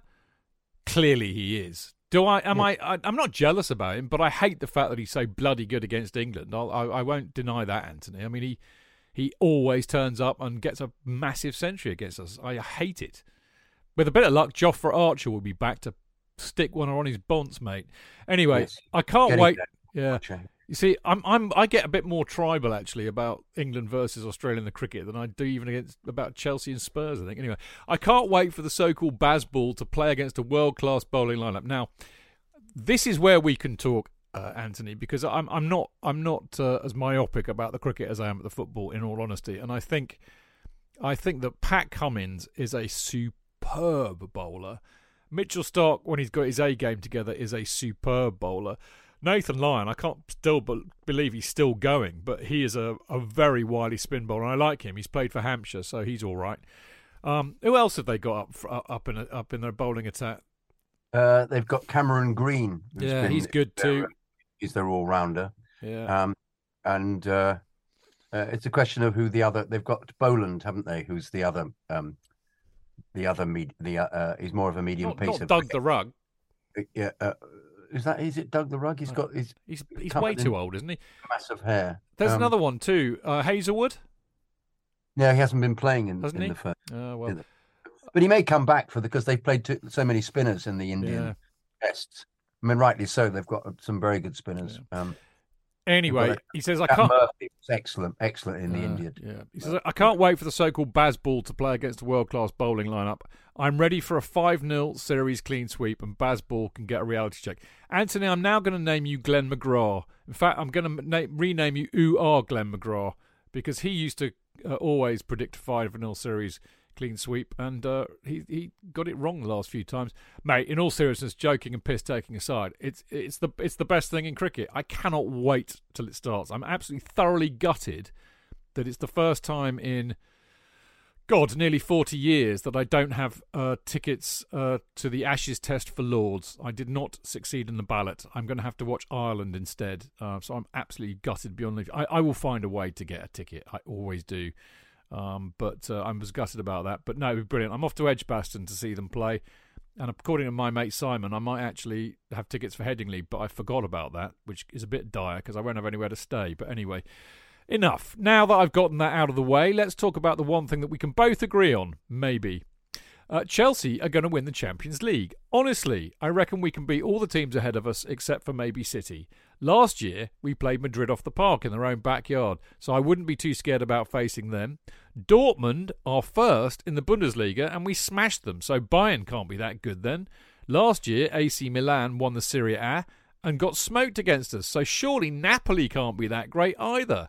All the other teams don't really scare me all that much. So what's stopping us from winning the Champions League? Well, maybe Potter might stop us, but at the moment, he's working his Harry Potter magic, so let's hope he doesn't screw this for us. Anyway, that's all I had to say, but just remember the Ashes urn is staying in Australia. Never! Never! Never! We will not let you out of the country unless it's in in in uh, clapped in irons. Uh, there's a bit of a retro look. Anyway, um what was I going to say? Well, uh, Man City scare me in the Champions League after what they did to us earlier in the season. But you never know; it's different now. And I mean, it would be very Chelsea, wouldn't it, now to draw Man City and beat them in the Champions League. You know, so who knows? Jonathan, Jonathan and I are secretly quite optimistic actually about this, aren't we? um, I just don't know, Chidge. I don't know. I'm. I'm. were the other day when I spoke to you about it. Yeah, I've, I've sort of cooled off a bit about it. I don't know. I'm just t- taking every. I'm doing what Potter does, taking every Taking game. it one game at a time. taking every game as it It's comes. life. That's the way it is. But no, he's a bit more like, well, taking every, every- you know, he's a bit taking every game. They come, he's, hmm, yeah, yeah, hmm, it's that, you know, hmm, yeah, well, hmm. but no, um, Yeah, he is a bit more upbeat than I've just. I've, I was a bit snail he- like. he's, not, really. he's, he's, he's not your, uh, He's kind of a happy Brummy, isn't he? not your stereotypical dour No. Midland. He's happy he's. Brummy. Not, Happy. yeah, you know, he, he- he's he's smiley, shows his teeth, you know, and uh, We'd have, we have to think more Ozzy Osbourne than Jasper Carrott. I think Ozzy's even a bit too dismal. Actually, Is I think it Ozzy a to bit- be No, Yeah. Ozzy's a bit miserable, isn't he? Maybe more Jasper Carrott than Ozzy. more Jasper Carrott than Ozzy. I think, yeah, Yeah. yeah, Yeah. yeah. Okay. Yeah. Uh, next email for you, dear boy. Michael Murray, hi Chidge, JK, and guest. No guest. If it's not read on in off the post, it is Michael. It's my first time emailing in. All right, we'll be gentle. Just want to mention what an excellent job you and JK do. Oh, on the fancast made this dismal season a bit easier to deal with. The thing I love the most, the way you Chidge and JK go on about the Chelsea, reminds me a lot of me and my stepdad. we could talk and debate for us. Chidge is my stepdad. He's the stepdad role, and and I'm uh, I'm the son. Obviously. We could t- I talk think it's more debate- like more like um, oh Harry S. Corbett and Wilfrid Brambell. yeah, and I'm Wilfrid Brambell. I get you. You, you, yeah, yeah, you, Harold. yeah, yeah. You dirty old man. Exactly. Well done, Chidge. Very good. Um, we could talk and debate for hours about all things Chelsea. And one thing we could never agree on was the three best and worst strikers we've had in the Premier area. My top three are Drogba, Costa, and Anelka. The worst three, Mutu, Lukaku, and Morata. Well, I would disagree because Mutu was brilliant up until his um, Coke. Uh, uh, yeah, when expressed. I was I was trying to I was trying to say it slightly more subtly than that. Yeah, his his his his drug misdemeanor, but yeah, coke. Yeah, yeah, yeah. Um, but he was a fabulous player actually, and uh, and and played a lot initially um, before it became apparent that his form was falling apart. Um, I saw him driving a gold Aston Martin down the King's Road with. Uh, something like Mutu three written on it or something, or Adrian three. I can't remember. But I remember thinking, oh, he's doing well. Um, Lukaku for me has been the worst, uh, but Morata had a period, of course, when he played very well, and we likened to him him to Peter Osgood, and then something happened. Whether he disliked playing for Chelsea, disliked living in England, um, his girlfriend got fed up with it. I don't know, but then he just became more and more competitive with centre halves, fell over, was offside, um, and got yellow carded. So it, it and then lost his ability to put the ball in the net. So there was a kind of journey with Morata, but Lukaku started off vaguely competently, but then uh, anyway. So I'd like to know who you and JK would say are three best and three worst Premier era strikers. Which one of your top three Premier era strikers would make us a better team today? All the best from Michael Leboeuf, Murray. Oh, he's here, he's there, he's every fucking where. No, Uh, you're not allowed to swear. um, he's here. You're, he's here. He's there. You're not allowed to swear, Frank Leboeuf. Mm. Frank Leboeuf. I'm sorry. I do apologize. Um, but that's not what we sang, of course. Um, uh, who do I think top three? Um, uh, uh, it's interesting. I, I I did a diary of Chelsea in when uh, Avram Grant was manager, and Drogba was playing dreadfully. And it's just interesting how you sort of forget that because he scored such great goals in great matches, great top matches. Top, he was a um, a player for the big occasion. But there were some Premier League games where he was awful. But yes, obviously that aside, over the Only, only scored about 150 goals, mate. no, no, hey, hey, hey, I know, I know. But it's just interesting how it isn't all No, it never is. You know, there's no. it such thing never is with any any any top player. Yeah, yeah. Um, uh, let's let's go for the three worst. I think Lukaku is the same. I think he would sit in there with me. Um, uh, mm, I would say I think I actually think that Jimmy Floyd should be in there in the top three actually, because he was absolutely superb. Uh, and Gudjohnsen was pretty good as well. Um, oh dear, I think. Uh, Well, I'll tell you what. You you keep thinking because I've got my. I know what. I know exactly who my three best and three worst are. All right. All right, I'll keep thinking. You read the next one then. Well, okay. Drogba, Costa, and Jimmy Floyd. You're doing yours, are you? Yeah, yeah. Costa, Drogba, and Jimmy Floyd. Without without a doubt. Uh, my three worst: Robert Fleck, Chris Sutton. No, no, no. This is. Oh, yeah. Were they yeah, Premier he says he wants our three best and three worst Premier era strikers. Premier era? Oh, sorry, I wasn't thinking they weren't Premier. Yeah, oh, yeah. easy, easy. Flex Sutton and um. Fato Uh, Pato for me, or Higuain. Yeah, yeah, yeah, yeah, yeah. Uh, well, you've done it absolutely. You, forget about Higuain because he was just so awful. Um, yeah, Higuain, uh, Fleck, Fato, and Fato Pato's in with a shout. I mean, he was so bad, Yeah, he just he- took the piss.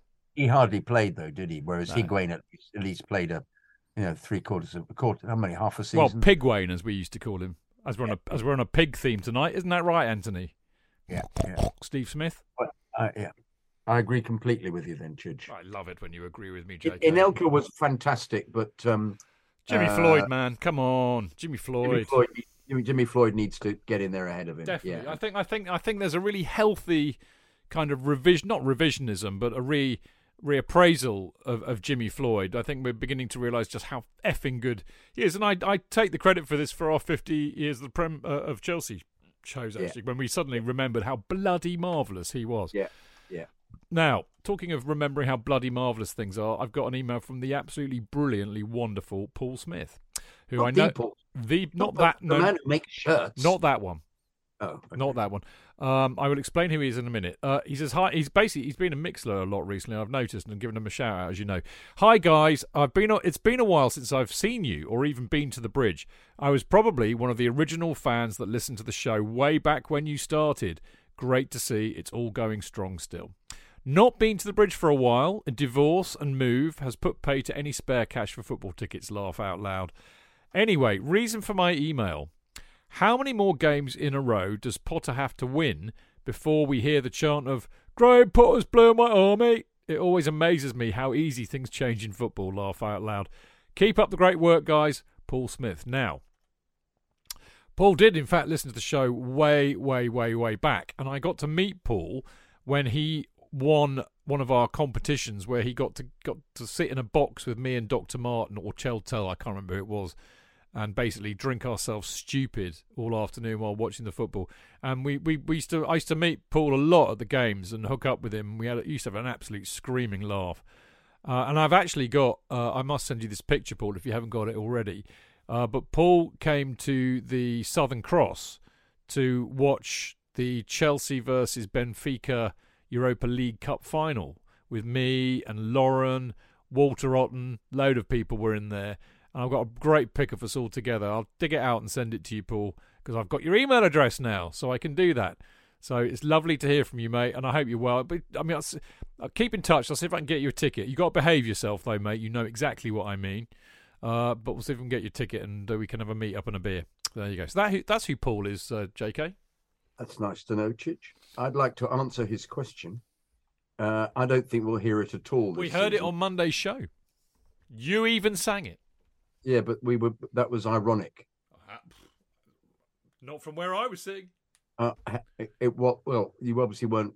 You know, Zoom somehow interfered with the, your vision because it was definitely ironic.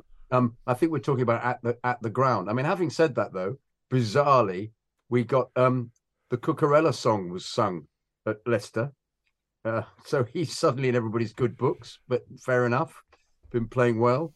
Um, who else got the uh, the Silky song was was was um came out as you'd expect. I wonder if we can adapt that from "Ooh, Roman, do you know what he's worth?" to a more slightly aggressive "Oi, Boehly, do you know what he's worth?"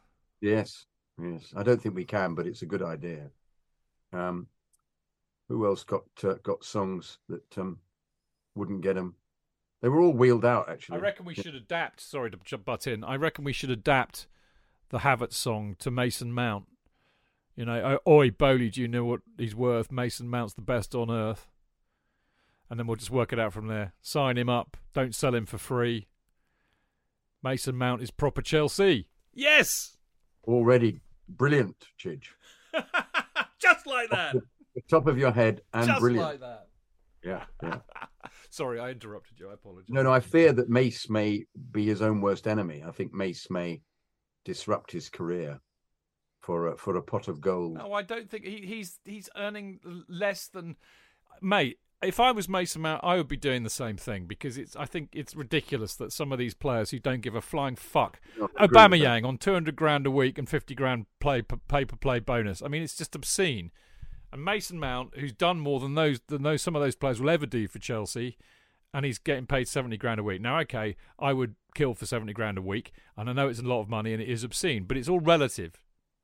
No, I agree. I agree completely. But it, if he's after, He's not week. after three hundred grand.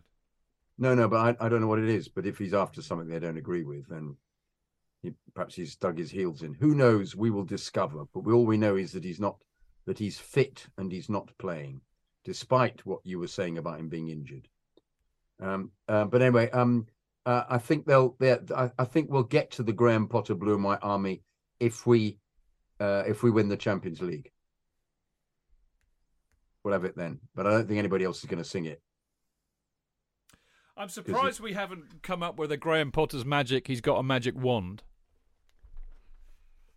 Well, even the magic hat one would work well, wouldn't it? Actually, Yeah. What rhymes with wand? Yeah, yeah, wand, fond, gland. You could say magic wand. No, no, it have to be wand. It's a wand, not a wand. A magic wand. Something, something, something. Um, look at look at his his tumescent gland. No, we can't have that. Or he's he's on his own with a one man band. He was a one man band. No gland. You know. Oh, sorry, we've gone away from what needs to be one, doesn't it? Fond, um, yonder, no, rond, no, no, no, no. the valley, um, yond. No, I don't know. No, it doesn't work. And he, I think magic hat would work somewhere. He's No, got a magic. No, but that's that's a Graham uh, Graham uh, uh, George Graham song. George, I remember, I remember, I remember travelling back from a Chelsea game. I was down here at the time. Uh, so when was George Graham managing Arsenal? Seventy. No, early early nineties, wasn't it? Before before, but, uh, Oh, very early nineties. So Playing for Arsenal, uh, uh, early seventies. Sorry. Um. Yeah, early nineties. Yeah, I I I, I was, won the League Cup in the. the- yeah. um, I travelled I travelled back from a Chelsea game. I was back in Winchester for a while, and uh, I had to endure an entire carriage of Arsenal fans singing Graham Potter. Oh, sorry, Graham Potter. Georgie Graham's magic. He wears a magic hat, and when we win the league again, I can't, I can't remember. It's horrible. I tried to expunge it from my memory, but I've just remembered it then, which is horrible. Uh, J.K., you've got. I think the last email. You, the honour uh, falls to you to read the last email this week. Marcus Horberg. Hello, Chidgen, Duke of Kid. Oh, well done, Marcus. Duke, Duke, Duke, Duke of Kid, Kid, Kid, Duke of Kid, Kid, Kid. That's enough of that. Uh, hello, Chidgen, Duke of Kid, and possibly other live guests. Live. Unfortunately, it's just me and Chidge, Marcus. Sorry. Just saw Inter Milan advance in the Champions League despite Porto being the better team. Um, Porto battering Inter, hitting the woodwork over and over. I couldn't stand seeing Lukaku celebrate after the game, so I turned off the TV and started thinking about the next round. I heard someone mention on the show how horrible it would be if we drew Inter and Lukaku scored at the bridge. It was Chidge, wasn't it? I have a different view. I would love Inter in the quarterfinals. Enzo two footing Lukaku within the first 15. Uh, do you mean fouling him? Yes. And then watch Chelsea easily brush them off to advance to the semi finals with Enzo sent off. No, no, I've just added that. They're shite. Thanks, Marcus. Um, I think, don't you mean nutmegging Lukaku within the first? He means two footing him, mate. I wholeheartedly agree and approve.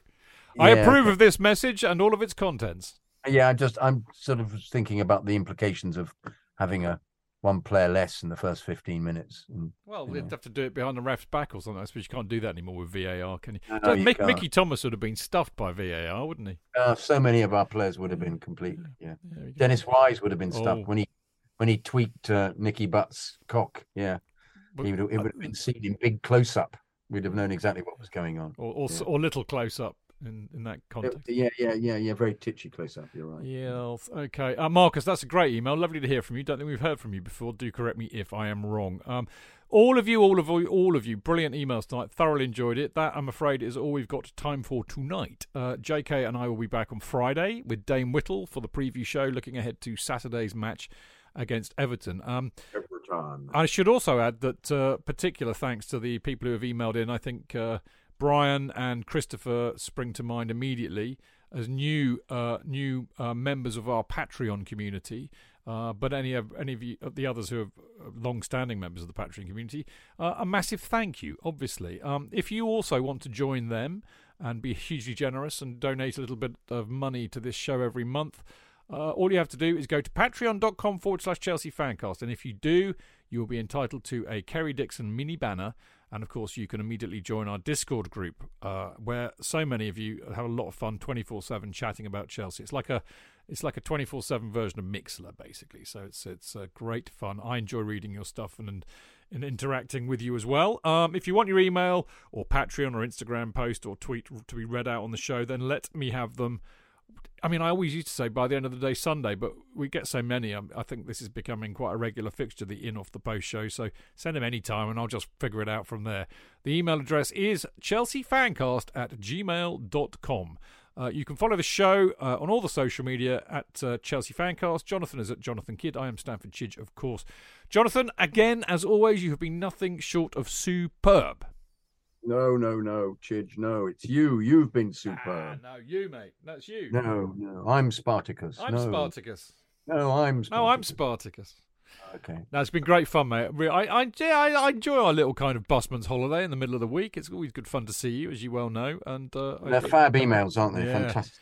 I mean, joking apart and being serious for a second. I mean, we we are we are blessed with. I mean, the. I mean, forget what we do. We're a bunch of old twats, basically. But the people who listen to this show, I mean, Ugh. they're so knowledgeable. Uh, their their support of Chelsea shits Phenomenal. On, well, it Much more shits, experience. Ch- well, shits on us, doesn't shits it? on Yeah. me. I, I don't think we can say the same with you. You've been there forever. But I mean, it certainly shits on my participation. But they're also so eloquent and, and reasoned. I mean, they make, they talk a good game. You know, I mean, they they not they put us into the shade. I, I'm just I'm just humbled and blessed that you listen to this show and that you. I mean, you know, it takes it takes a while to write a lengthy email, so you, you, you can be bothered to spend the time doing it. I mean, JK and I are, are truly humbled by that. I think, aren't we? Yeah, yeah. Completely. Yeah. yeah, sorry. I, I caught him mid yawn there. My bad. No, no, no. It's okay. I'm, I'm sorry. It's late. We're old and it's late. Very old. Very know, old. Very late. Very late. Half past ten. Um. Uh. Yeah. And Andrew should write a book. Yeah, definitely. I, I, Andrew, I hope you don't mind. I'm just going to send that to Marco and say, Marco, what do you think of this? And I think he'll go, bloody hell, mate, this guy should write a book. So uh, well done, you. Brilliant. If you got, if you can remember stuff like that and you have stories like that, I mean, I could read a book full of stuff like that quite happily. So there you go, JK. You have been fantastic as always. Uh, thank you lot out there for listening. We will see you on Friday. Until then, keep it blue, keep it careful, and keep it Chelsea.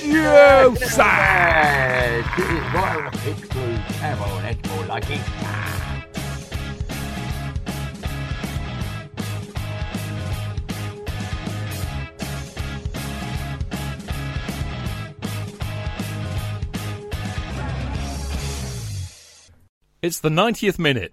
All your mates around. You've got your McNuggets share boxes ready to go. Your mates already got booked for double dipping, and you steal the last nugget, snatching all three points. Perfect! Order McDelivery now on the McDonald's app. You in? At participating restaurants, 18 plus serving times, delivery fee, and terms apply. See McDonald's.com.